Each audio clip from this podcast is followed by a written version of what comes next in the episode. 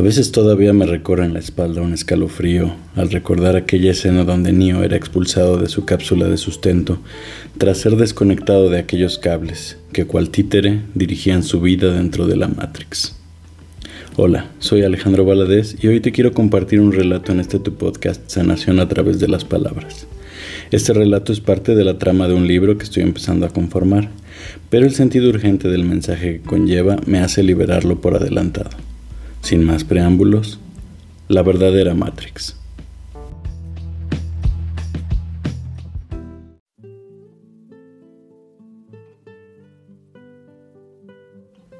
Hoy es 21 de diciembre del 2020.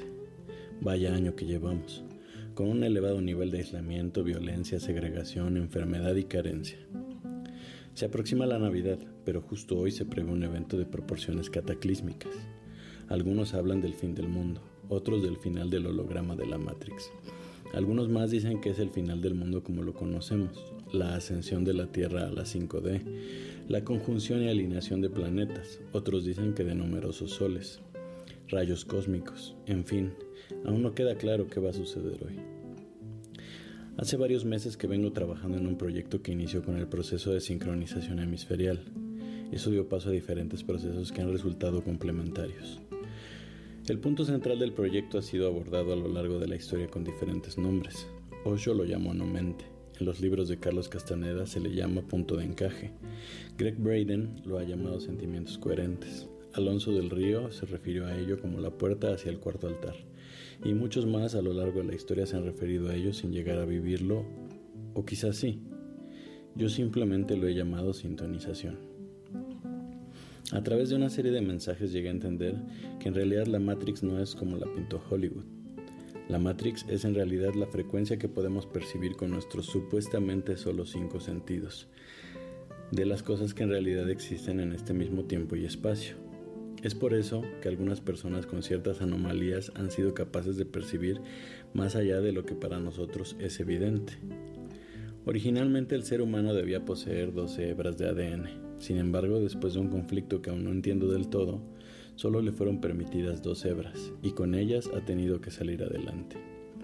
De ahí nace la dualidad, y es esa misma dualidad la que nos mantiene cautivos dando vueltas hasta lograr una tercera, cuarta o quinta hebras, que aunque no son físicas, sino etéricas, brindan a su poseedor el acceso a niveles más elevados de conciencia, lo que en términos sencillos significa mayor percepción, mayor entendimiento y el método para utilizar niveles de energía que el ser humano promedio no ve, no entiende y teme usar o siquiera pensar que puede poseer.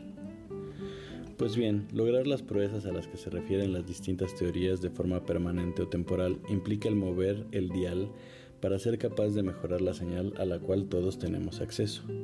Una sintonización como la que hace muchos años se hacía con las antenas de televisor para las bandas UHF y VHF todos recibíamos la misma señal y sin embargo algunos televisores tenían que mover unas largas y pesadas antenas, otros antenas más pequeñas pero igualmente incómodas y finalmente algunos solo mover el dial para ajustar el rango de recepción de la señal deseada.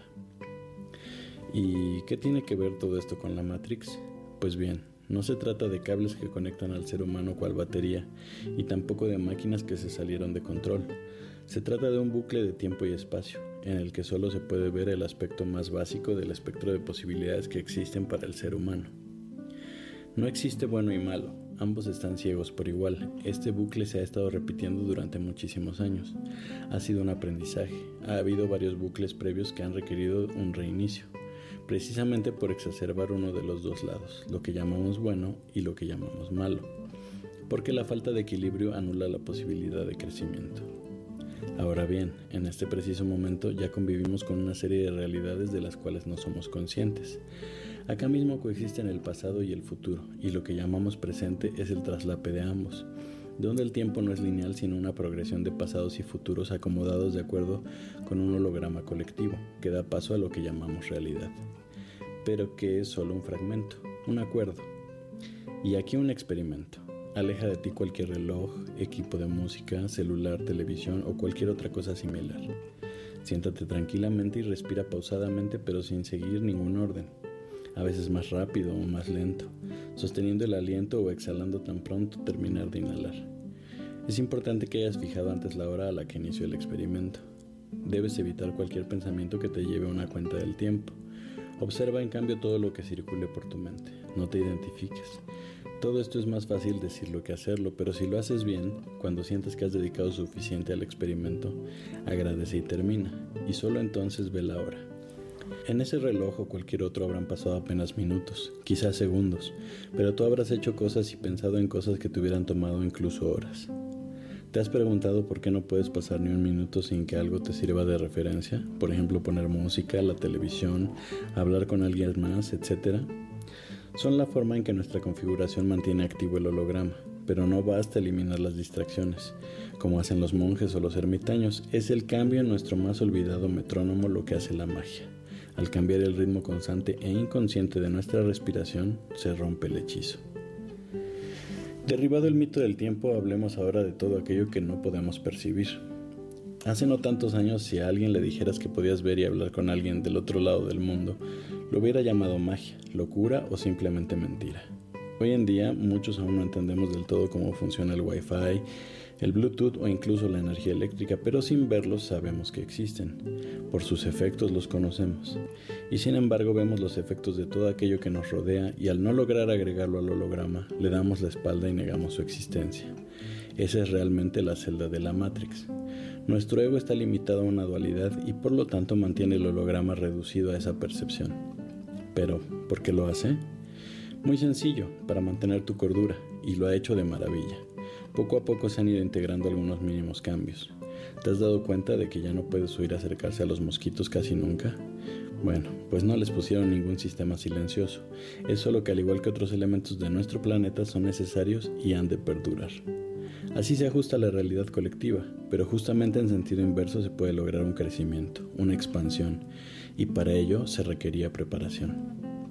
Las cinco de ella existen en este mismo momento, y no solo ella, hay muchos más niveles hacia arriba y hacia abajo. Poder sintonizarlos requiere no solo de buena voluntad. Algunos ya los han visto. Los han llamado viajes astrales, movimiento del punto de encaje, experiencias más allá de la muerte, etc. Voy a detener el relato aquí, pues justamente ahora estoy experimentando en mi cuerpo el cambio del que hablábamos al principio y no puedo describir el enorme gozo que siento de finalmente poder percibir todo aquello que ni en las mejores fantasías se hubiera podido imaginar. Solo les puedo decir que aunque el plan que se me está revelando habla de subir a todos a esta nueva realidad, sigue existiendo el libre albedrío y hay quienes están decidiendo mantenerse en el mismo sitio o incluso más abajo. Pero para quienes decidimos seguir la senda de la gratitud, no es el invierno el que viene, es la primavera prometedora de una nueva era de abundancia, amor y gracia.